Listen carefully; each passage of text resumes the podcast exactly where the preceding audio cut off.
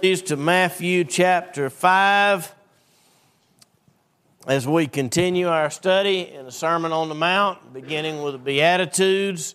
Matthew chapter 9, chapter 5. Today we come to verse 9.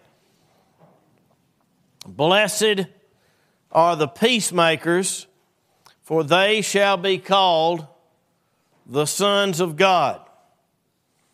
And may God add his richest blessing to the reading of this portion of his holy word. Will you pray with me, please? Again, our Father, we're thankful for your word which you have spoken to us. And we pray that by the power of your Holy Spirit that you would come and speak to us now, that we would hear the voice of our good shepherd, and hearing his voice, that he would know us and we would know him and follow him and offer our hearts to Him promptly and sincerely, in spite of the inability and sin of the preacher. In Jesus' name, Amen. Be seated, please. Do you want to be like God? Wanting to be like God could be either the most blasphemous or the best and holiest desire we could ever have. In Genesis chapter 3 and verse 5, we learn that the fall and ruin of the human race was the desire to be like God. It was the lie of the devil that if they ate the forbidden fruit, that they would be like God. So they took and they ate. They sinned and we sinned.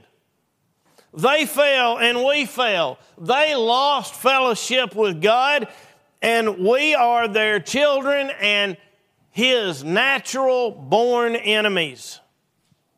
They died and we shall die because they wanted to be like God. According to Isaiah 14 14, the fall of Lucifer, and we won't get into whether Lucifer refers to the king of Babylon, the devil, or both, but it is both. But he was cast down because he said in his heart, I will be like the Most High. The desire to be like God is the height of blasphemy.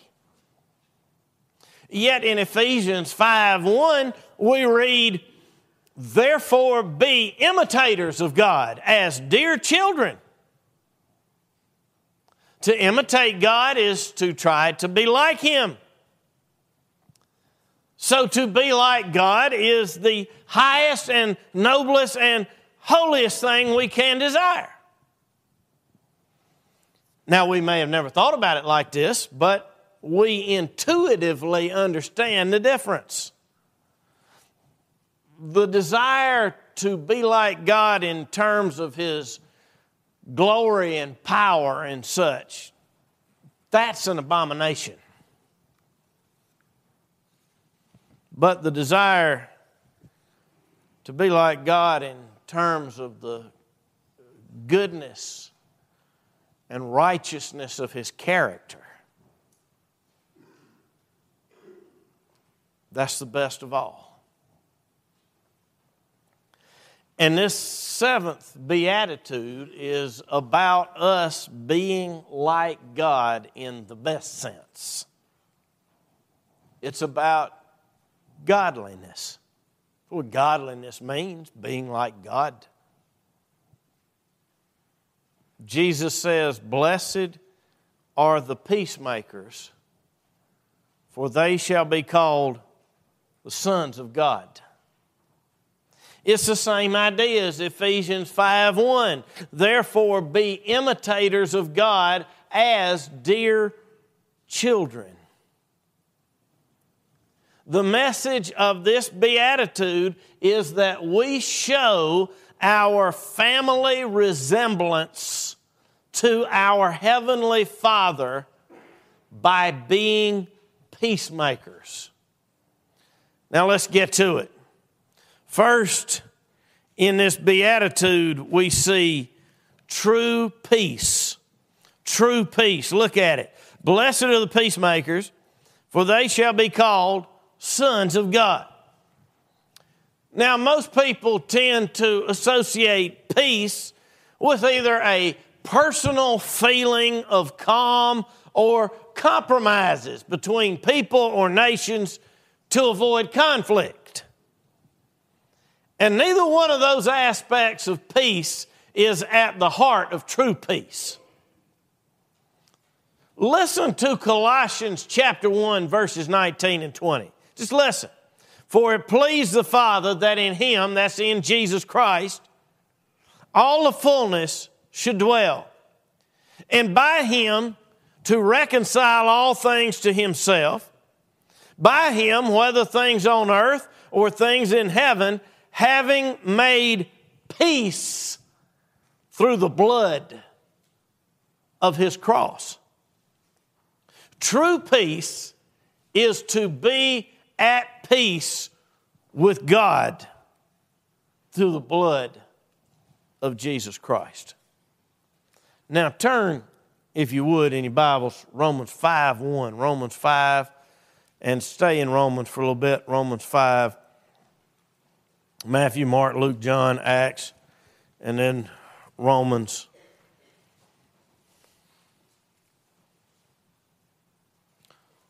Romans 5 1 says, Therefore, having been justified by faith, we have peace with God through our Lord Jesus Christ. Now skip to verse 6. For when we were still without strength, in due time Christ died for the ungodly. For scarcely for a righteous man will one die Yet perhaps for a good man, someone would even dare to die. But God demonstrates His own love toward us in that while we were still sinners, Christ died for us. Much more then, having now been justified by His blood, we shall be saved from wrath through Him. For if when we were enemies, we were reconciled to God through the death of His Son, much more, having been reconciled, we shall be saved by His life. And not only that, but we also rejoice in God through our Lord Jesus Christ, through whom we have now received the reconciliation. You see, there is peace with God only through our Lord Jesus Christ. We were by nature the enemies of God because we are by nature sinners, children of Adam. Old hymn says, I once was an outcast stranger on earth, a sinner by choice, and an alien by birth. You see, when Adam broke the terms God had given him in trying to become like God, he sinned and lost fellowship. He lost peace with God he became estranged, the enemy of God. And we are all, by virtue of our connection to Adam, the natural enemies of God. But we read in Romans 5 8, but God demonstrates his own love toward us in that while we were still sinners, Christ died for us. When we were enemies, we were reconciled to God through the death of His Son. Until we have made peace with God, all other peacemaking efforts are futile. The first conflict between people entered the world when Adam tried to pin the blame on Eve for his sin. And their firstborn son, Cain, murdered his little brother Abel. The hostility between men, families, nations, it flows out of our original hostility to God. But God has taken the initiative to make peace with his enemies, to make peace with us. He gave his own son to die in our place for our sins so that he would not hold or count our sins against us. His blood has paid the price. So Paul says in Colossians 1 he made peace by the blood of the cross. In 1917, Teddy Roosevelt said that peace at any price would destroy the nation. That phrase, peace at any price, is a term of derision. It means to be too cowardly to take a stand. You'll compromise everything you believe to get along with people. Peace at any price. Well, in the ultimate sense, peace only comes at one price the infinite and eternal price of the blood of Jesus Christ. That's the price of peace. His blood is the only acceptable currency. This was a great promise and pronouncement of the benediction. The high priest was to declare over Israel, The Lord bless thee and keep thee. The Lord make his face shine upon thee and be gracious unto thee. The Lord lift up his countenance upon thee and give thee peace. And give you peace. You realize the old benediction of the high priest Aaron? It was a prophecy of Jesus Christ. The Lord gave us peace when He gave us His Son. Even way back then, before Christ, their peace was with God was based on what Jesus would do some 1500 years in the future. Now, if you're still in, in Romans 5, look at verse 1 again. Therefore, having been justified by faith, we have peace with God through our Lord Jesus Christ. Those are the terms of peace faith in our Lord Jesus Christ. The blood of Jesus must be applied to us. Anything in life. If it's not applied, it doesn't work. Medicine doesn't help you if it's not applied. Your knowledge does you no good if it's not applied. What skills and talents you have are useless if you don't apply yourself. If we don't apply it, it's of no use to us. John Calvin put it this way We must understand that as long as Jesus Christ remains outside of us and we are separated from Him, all that He has suffered and done for the salvation of the human race remains useless and of no value for us.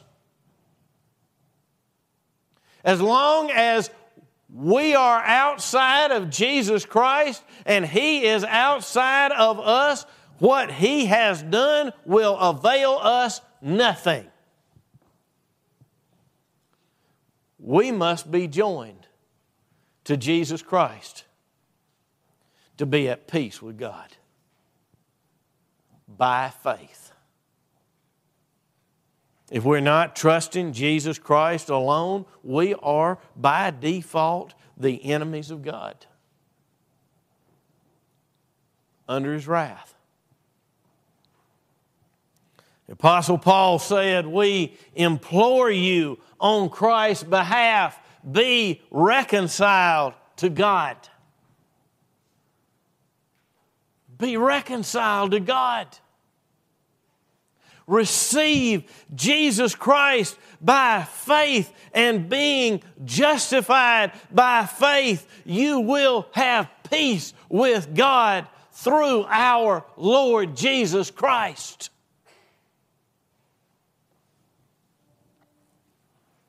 We see true peace. Secondly, in this beatitude, we see making peace. Making peace. Now, back in Matthew, blessed are the peacemakers, for they shall be called sons of God. We're to be peacemakers. And it ought to be clear enough that if true peace is being at peace with God through faith in Jesus Christ, then being a peacemaker is being an instrument in God's hands for bringing people to faith in Christ. Apostle Paul says, 2 Corinthians 5, now all things are of God who has reconciled us to himself through Jesus Christ and has given us the ministry of reconciliation. That is, God was in Christ reconciling the world to Himself, not imputing their trespasses to them, and has committed to us the word of reconciliation. The Lord has made peace, He's made reconciliation through the blood of Jesus. And He has given that ministry, that message of reconciliation, that word of peace with God, He's committed it to us. Being a peacemaker is essentially being an evangelist. Sinclair Ferguson says that is not to say we're all equally well equipped for all aspects of personal evangelism. It means only that all of us share in the responsibility of living lives and speaking words that contribute to the conversion of others.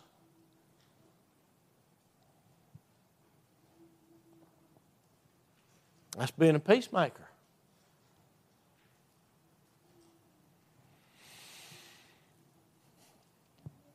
And there's more. There's more to peacemaking than evangelism, although there's no true peacemaking apart from the gospel message. I want to ask you to turn back to Romans, but I'll read you from Romans 12, beginning with verse 14. Bless those who persecute you, bless and do not curse. Rejoice with those who rejoice, and weep with those who weep. Be of the same mind toward one another. Do not set your mind on high things, but associate with the humble. Do not be wise in your own opinion. Repay no one evil for evil. Have regard for good things in the sight of all men. If it is possible, as much as depends on you, live peaceably with all men. Beloved, do not avenge yourselves, but rather give place for wrath. For it is written, Vengeance is mine, I will repay, says the Lord. Therefore, if your enemy is hungry, feed him. If he is thirsty, give him a drink for in so doing you will heap coals of fire on his head. Do not be overcome by evil, but overcome evil with good. It is our duty to live at peace with everyone as far as it depends on us, to repay no one evil for evil, not to retaliate. We're to be kind to our enemies. These are the things that make for peace. But why? Because God showed mercy to us while we were His enemies. God initiated the peacemaking mission of sending His Son into the world to make peace with us. Therefore, because God has treated us so kindly, taken the initiative to make peace with his enemies, with us, we must do all in our power, as far as it depends on us, to be at peace with everyone. And once again, we see the gospel logic of the Beatitudes. We're poor in spirit, sinners who mourn our sins. We're humbled by the reality of our spiritual poverty and bankruptcy and made meek. We hunger and thirst for the righteousness we don't have, and God, in His mercy, gave us His own righteousness.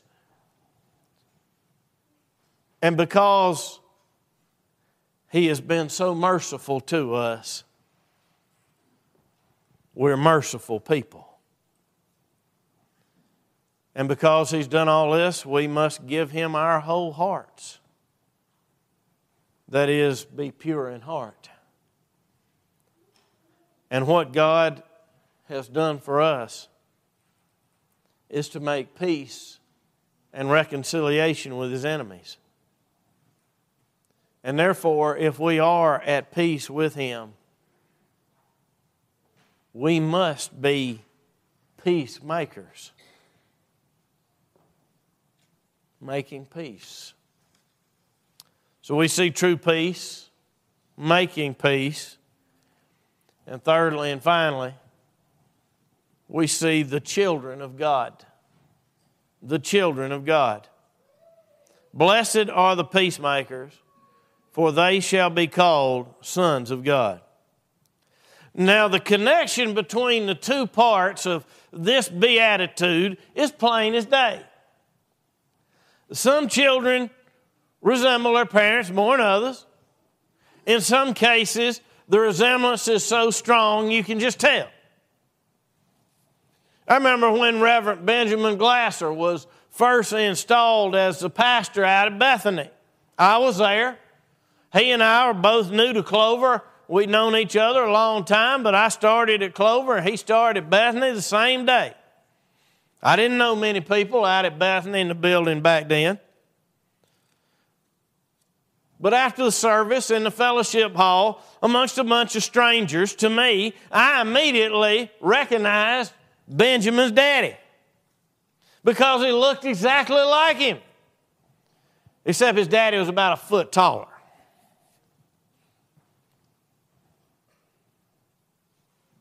There was no doubt the resemblance was that strong.